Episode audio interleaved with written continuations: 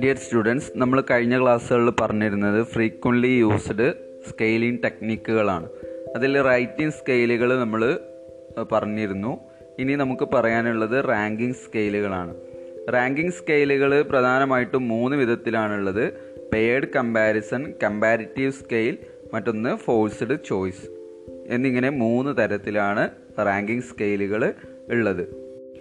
രണ്ടോ അതിലധികമോ ഒബ്ജക്റ്റുകൾക്കിടയിൽ അല്ലെങ്കിൽ ഐറ്റംസിനിടയിൽ പ്രിഫറൻസുകൾ കണ്ടെത്തുന്നതിന് വേണ്ടിയിട്ടാണ് നമ്മൾ ഈ റാങ്കിങ് സ്കെയിലുകൾ ഉപയോഗിക്കുന്നത്.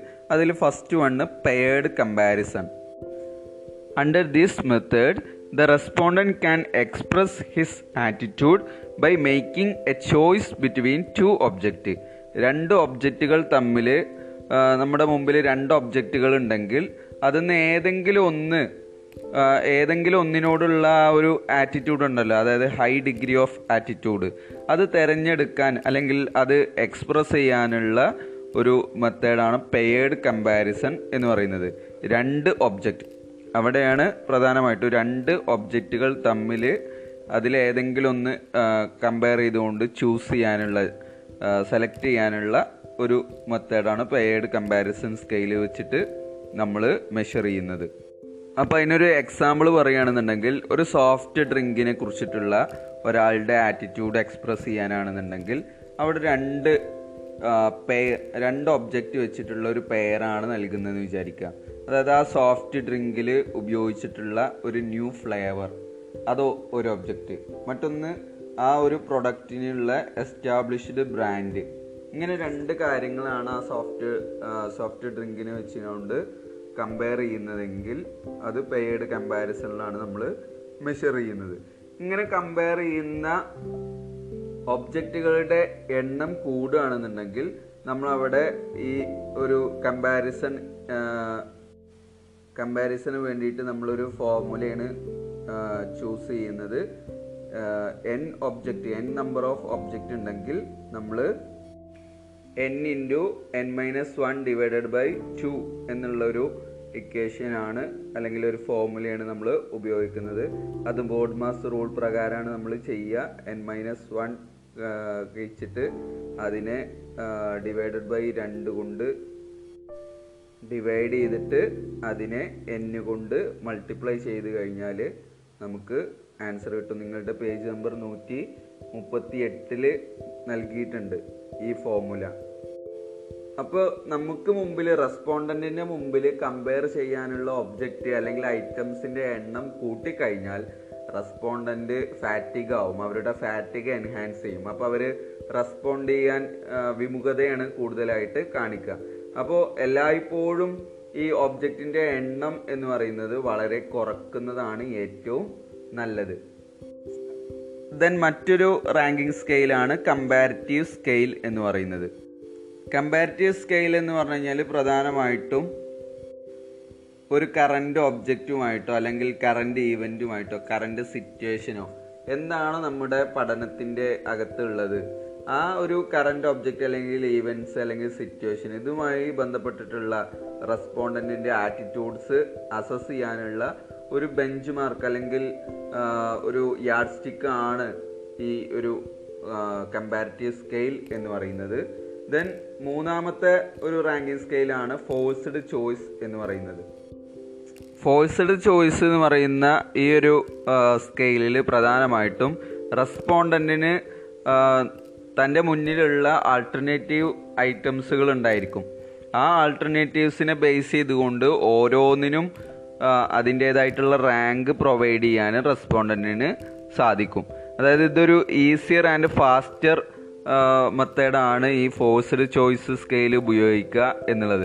ഇപ്പോൾ നമ്മൾ പെയർഡ് കമ്പാരിസണിലാണെന്നുണ്ടെങ്കിൽ നമ്മുടെ മുമ്പിൽ ഒരു ടെൻ ഐറ്റംസ് ഉണ്ടെങ്കിൽ അവിടെ ചിലപ്പോൾ അങ്ങോട്ടും ഇങ്ങോട്ടൊക്കെ വെച്ചുകൊണ്ടുള്ള ഒരു നാൽപ്പത്തി അഞ്ചോളം പെയർഡ് കമ്പാരിസൺസ് വേണ്ടി വരും. നമ്മുടെ ടാസ്ക് അല്ലെങ്കിൽ ആറ്റിറ്റ്യൂഡ്സ് മനസ്സിലാക്കാൻ വേണ്ടിയിട്ടാണെങ്കിൽ ആ ആറ്റിറ്റ്യൂഡ്സ് മനസ്സിലാക്കുന്നതിന് വേണ്ടിയിട്ട്. ഓക്കെ അപ്പോൾ റാങ്കിങ്ങിൽ അല്ലെങ്കിൽ ഫോഴ്സ്ഡ് ചോയ്സിൽ ടെൻ ഐറ്റംസ് ആണെങ്കിൽ അത് റാങ്ക് ചെയ്യുക. ഫസ്റ്റ് ചോയ്സ് ഏതാണ് സെക്കൻഡ് ചോയ്സ് ഏതാണ് തേർഡ് ചോയ്സ് ഏതാണ് എന്നുള്ള രീതിയിൽ നമ്മൾ ഫോഴ്സ്ഡ് ചോയ്സിൽ നമുക്ക് റാങ്ക് ചെയ്യാൻ പറ്റും. ഒരു പത്ത് ഐറ്റംസ് കൊടുക്കുകയാണെന്നുണ്ടെങ്കിൽ ഇപ്പോൾ ഒരു സോപ്പുമായി ബന്ധപ്പെട്ടിട്ട് പത്ത് ഫാക്ടേഴ്സ് കൊടുക്കുകയാണ്. അതായത് നിങ്ങൾക്ക് ഈ ഒരു സോപ്പ് ഇഷ്ടപ്പെടാനുള്ള പ്രധാനപ്പെട്ടിട്ടുള്ള കാരണങ്ങൾ എന്തൊക്കെയാണെന്ന് ചോദിച്ചു കഴിഞ്ഞിട്ട് റാങ്കിങ് എന്നുള്ള ഒരു ഓപ്ഷൻ കൊടുക്കുകയാണ്.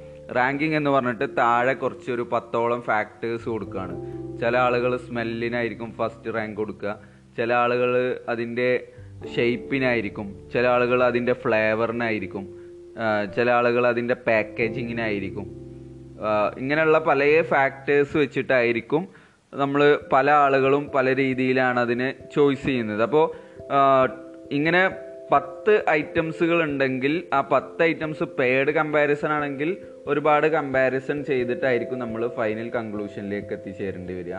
എന്നാൽ ഇവിടെ റാങ്കിങ്ങിൽ പ്രധാനമായിട്ടും ഈ പത്ത് ഐറ്റംസ് ആണെങ്കിൽ ഈ പത്ത് ഐറ്റംസിനും അവരുടെ മോസ്റ്റ് പ്രിഫറൻസിനനുസരിച്ചുള്ള റാങ്ക് ഫസ്റ്റ് സെക്കൻഡ് തേർഡ് അങ്ങനെ ചോയ്സുകൾ പ്രൊവൈഡ് ചെയ്യാനായിരിക്കും കൊടുത്തിട്ടുണ്ടാവുക. ഇതിന്റെ മെയിൻ ആയിട്ടുള്ള ഒരു ലിമിറ്റേഷൻ എന്ന് പറഞ്ഞു കഴിഞ്ഞാൽ ഈ ഒരു ഫോഴ്സ്ഡ് ചോയ്സ് റാങ്കിങ്ങിൽ പ്രധാനമായിട്ടും റെസ്പോണ്ടന്റ് ഒന്നും ചിന്തിക്കാതെ കെയർലെസ് ആയിട്ട് അവർ റാങ്ക് ചെയ്ത് കഴിഞ്ഞാൽ അത് റിസൾട്ട് എന്റയർലി വേഴ്സ് ആയിട്ട് അല്ലെങ്കിൽ അതൊരു തെറ്റായിട്ട് എറർ വരാനുള്ള ചാൻസ് ആണ് ഈ ഒരു കാര്യം. ഓക്കെ. ദെൻ നമുക്ക് നോൺ കമ്പാരിറ്റീവ് സ്കെയിലുകൾ പരിചയപ്പെടാം. നോൺ കമ്പാരിറ്റീവ് സ്കെയിലിൽ പ്രധാനമായിട്ടും വരുന്നത് continuous rating scale itemized rating scale semantic differential scale liquid scale ഇതിൽ ചിലതൊക്കെ നമ്മൾ മുമ്പ് ഡിസ്കസ് ചെയ്തതാണ്. ഓക്കെ കണ്ടിന്യൂസ് റൈറ്റിംഗ് സ്കെയിലിന്റെ ഒരു ഇല്ലിസ്ട്രേറ്റഡ് ഫോർമാറ്റ് നിങ്ങളുടെ ടെക്സ്റ്റിന്റെ നൂറ്റി മുപ്പത്തി ഒമ്പതാമത്തെ പേജിൽ നൽകിയിട്ടുണ്ട്. അപ്പോൾ നിങ്ങൾക്ക് അത് കൂടുതൽ നോക്കിക്കഴിഞ്ഞാൽ നിങ്ങൾക്ക് അതിൽ മനസ്സിലാക്കാൻ കഴിയും. അതിൽ ഒരു ക്വസ്റ്റ്യൻ നൽകിയിട്ടുണ്ട് അതിന്റെ സ്കെയിലും നൽകിയിട്ടുണ്ട്. നിങ്ങളൊരു എന്തെങ്കിലും ഒരു പ്രൊഡക്റ്റ് ഒരു നാല് വീക്സ് ഉപയോഗിച്ചിട്ടുണ്ടെങ്കിൽ അതിന്റെ ബ്രാൻഡിനെ കുറിച്ചിട്ട് എങ്ങനെയാണ് നിങ്ങൾക്ക് ഫീൽ ചെയ്യുന്നത് എന്നുള്ള ഒരു ക്വസ്റ്റ്യൻ നൽകിയിട്ടുണ്ടെങ്കിൽ അവിടെ ഒരു സ്കെയിൽ നൽകിയിട്ടുണ്ട്. ഒരു എൻഡിൽ അൺഫേവറബിൾ എന്നുള്ളൊരു നെഗറ്റീവ് ആസ്പെക്റ്റും അതുപോലെ തന്നെ ഒരു എൻഡിൽ ഫേവറബിൾ എന്ന് പറയുന്ന ഒരു ആസ്പെക്റ്റും ഉണ്ട്. അതിനിടയിൽ സ്കെയിൽ ഒരു മെഷർമെന്റ് എന്നുള്ള രീതിയിൽ ഒരു സെന്റിമീറ്റർ എന്നുള്ള നിലയിലോ അങ്ങനെ ഒരു മെഷർമെന്റ് നൽകിയിട്ടുണ്ട്. കൃത്യമായ ഇടവേളകളിൽ ഒരു പൊസിഷനൊക്കെ വെച്ചിട്ട് അതിന് ന്യൂമറിക്കൽ ഫിഗേഴ്സ് ഒക്കെ zero ten twenty thirty forty fifty അങ്ങനെ ഹൺഡ്രഡ് വരെയുള്ള ഒരു പൊസിഷൻ വെച്ചുകൊണ്ടുള്ള ഒരു സ്കെയിൽ നൽകിയിട്ടുണ്ട്. അതിന്റെ വേറൊരു ടൈപ്പ് ഈ ന്യൂമറിക്കൽ ഫിഗേഴ്സ് കൊടുക്കാതെ രണ്ട് ബൈപ്പോളാറിൽ അൺഫേവറബിൾ ഫേവറബിൾ എന്നുള്ള രീതിയിലും കൊടുത്തിട്ടുണ്ട്. റെസ്പോണ്ടന്റിന് ഈ ഒരു സ്കെയിൽ അതിൽ അപ്രോപ്രിയേറ്റ് പൊസിഷന് ഈ ഒരു കണ്ടിന്യൂസ് സ്കെയിലിൽ പ്രൊവൈഡ് ചെയ്യാനാണ് പറയുന്നത്. അപ്പോൾ ഇപ്പോൾ സീറോ ടെൻ എന്നൊക്കെ പറഞ്ഞു കഴിഞ്ഞാൽ അത് അൺഫേവറബിളിനോട് അടുത്താണ് നിൽക്കുന്നത്. ദെൻ തൊണ്ണൂറ് നൂറ് എൺപത് എന്നൊക്കെ പറഞ്ഞു കഴിഞ്ഞാൽ ഫേവറബിൾ എന്നുള്ളതിലേക്കാണ് റെസ്പോണ്ടന്റിന്റെ ആ ഒരു ആറ്റിറ്റ്യൂഡ് പോകുന്നത്. അപ്പോൾ ഈ ഒരു സ്കെയിൽ നമ്മൾ ഒരു കാർഡിൽ എഴുതിയിട്ട് ഇന്റർവ്യൂവിന്റെ സമയത്ത് റെസ്പോണ്ടന്റിനെ കാണിക്കും. ദെൻ റെസ്പോണ്ടിനോട് അതിൽ ഇപ്പോൾ ഈ ഒരു ചോദ്യമാണെന്നുണ്ടെങ്കിൽ അതിൽ എവിടെയാണ് നമുക്ക് നമ്മുടെ പൊസിഷൻ എന്നുണ്ടെങ്കിൽ ആ പൊസിഷനിൽ നമ്മൾ അടയാളപ്പെടുത്തും. ഓക്കെ ദെൻ രണ്ട് ബൈപ്പോളാർ എൻഡെന്നും നമ്മൾ എന്ത് ചെയ്യും? ഇവിടെ ഈ ഒരു പൊസിഷനിലേക്ക് ഇയാൾ എവിടെയാണോ മാർക്ക് ചെയ്തത് സ്കെയിലിൽ നിന്ന് എവിടെയാണോ മാർക്ക് ചെയ്തത് ആ മാർക്കിലേക്കുള്ള ഡിസ്റ്റൻസ് നമ്മൾ മെഷർ ചെയ്യും. അപ്പോൾ ഏറ്റവും കുറഞ്ഞ ഡിസ്റ്റൻസ് എവിടേക്കാണോ അതിലേക്കായിരിക്കും കൂടുതൽ ട്രെൻഡ് അതിന് കാണുന്നുണ്ടാവുക. ഓക്കെ ലൈൻ മാർക്കിംഗ് സ്കെയിലും ഇതുപോലെ തന്നെയാണ്. നിങ്ങളുടെ ടെക്സ്റ്റ് ബുക്കിന്റെ പേജ് നമ്പർ നൂറ്റി നാൽപ്പതിൽ കൊടുത്തിട്ടുണ്ട്. ലൈൻ മാർക്കിംഗ് സ്കെയിൽ എന്ന് പറയുന്നതും നമുക്കിപ്പോൾ നേരത്തെ പറഞ്ഞ ആ പ്രൊഡക്റ്റ് തന്നെ വെച്ചിട്ട് ഇത് കുക്ക് ചെയ്യാൻ ഡിഫിക്കൽട്ട് ആണോ ഈസി ആണോ എന്നുള്ള ഒരു ക്വസ്റ്റ്യൻ നൽകി കഴിഞ്ഞാൽ അതിന് കീഴിൽ നാല് തരത്തിലുള്ള ലൈൻ മാർക്കിംഗ് സ്കെയിൽ പ്രൊവൈഡ് ചെയ്യാം. ഒരു ടൈപ്പ് എന്ന് പറഞ്ഞു കഴിഞ്ഞാൽ നമ്മൾ നേരത്തെ സെമാന്റിക് ഡിഫറൻഷ്യൽ സ്കെയിൽ എന്നൊക്കെ പറയുന്ന പോലെ നമുക്ക് വേർഡ് ഫ്രേസസ് ഒക്കെ ഉപയോഗിച്ചുകൊണ്ട് ഓരോ പൊസിഷനിൽ ഇപ്പോൾ very easy easy quite easy neither quite hard hard very hard തുടങ്ങിയിട്ടുള്ള രീതിയിൽ പ്രൊവൈഡ് ചെയ്യാം. അതുപോലെ തന്നെ രണ്ടാമത്തെ ഒരു ടൈപ്പ് എന്ന് പറയുന്നത് വെരി ഈസി വെരി ഹാർഡ് എന്നുള്ളത് രണ്ട് എൻഡിൽ നൽകിയിട്ട് അതിന് താഴെ ചില പൊസിഷനുകൾ പ്രൊവൈഡ് ചെയ്യാം. ദെൻ മൂന്നാമത്തെ ഒരു സ്കെയിൽ എന്ന് പറയുന്നത് ടൈപ്പ് സി ഈസി ഹാർഡ് എന്ന് പറഞ്ഞുകൊണ്ട് അതിന് താഴെ ചില ന്യൂമറിക്കൽ ഫിഗേഴ്സുകൾ പ്രൊവൈഡ് ചെയ്യാം. ദെൻ നാലാമത്തെ ഒരു ടൈപ്പ് എന്ന് പറയുന്നത് വെരി ഈസി വെരി ഹാർഡ് എന്ന് വെച്ചുകൊണ്ട് ന്യൂമറിക്കൽ നമ്പേഴ്സ് ഓരോ പൊസിഷനും പ്രൊവൈഡ് ചെയ്തുകൊണ്ട് നമുക്ക് ലൈൻ മാർക്കിംഗ് സ്കെയിൽ പ്രൊവൈഡ് ചെയ്യാം. ഇതൊക്കെ പ്രധാനമായിട്ടും രണ്ട് ഒബ്ജക്റ്റുകൾ തമ്മിലോ അല്ലെങ്കിൽ രണ്ട് പ്രൊഡക്റ്റുകൾ തമ്മിലോ രണ്ട് ബ്രാൻഡ്സുകളൊക്കെ തമ്മിലുള്ള പെർസീവ്ഡ് സിമിലാരിറ്റി ഡിഫറൻസസ് കണ്ടെത്തുന്നതിന് വേണ്ടിയിട്ടാണ് ഈ ഒരു ലൈൻ മാർക്കിംഗ് സ്കെയിലൊക്കെ നമ്മൾ ഉപയോഗിക്കുന്നത്. ഓക്കെ.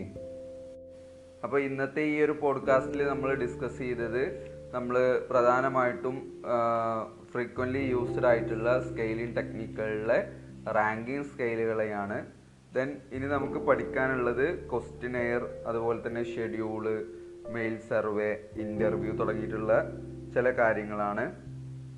അപ്പോൾ ഇന്ന് എടുത്തിട്ടുള്ള ഈ ഒരു പോഡ്കാസ്റ്റിൽ എന്തെങ്കിലും ഡൗട്ടുകൾ ഉണ്ടെങ്കിൽ നിങ്ങൾ ചോദിക്കാവുന്നതാണ്. ഓക്കെ ക്വസ്റ്റിനെയറിനെ കുറിച്ചിട്ടും ഷെഡ്യൂളിനെ കുറിച്ചിട്ടും നമുക്ക് നെക്സ്റ്റ് പോഡ്കാസ്റ്റിൽ ഡിസ്കസ് ചെയ്യാം. Okay, thank you.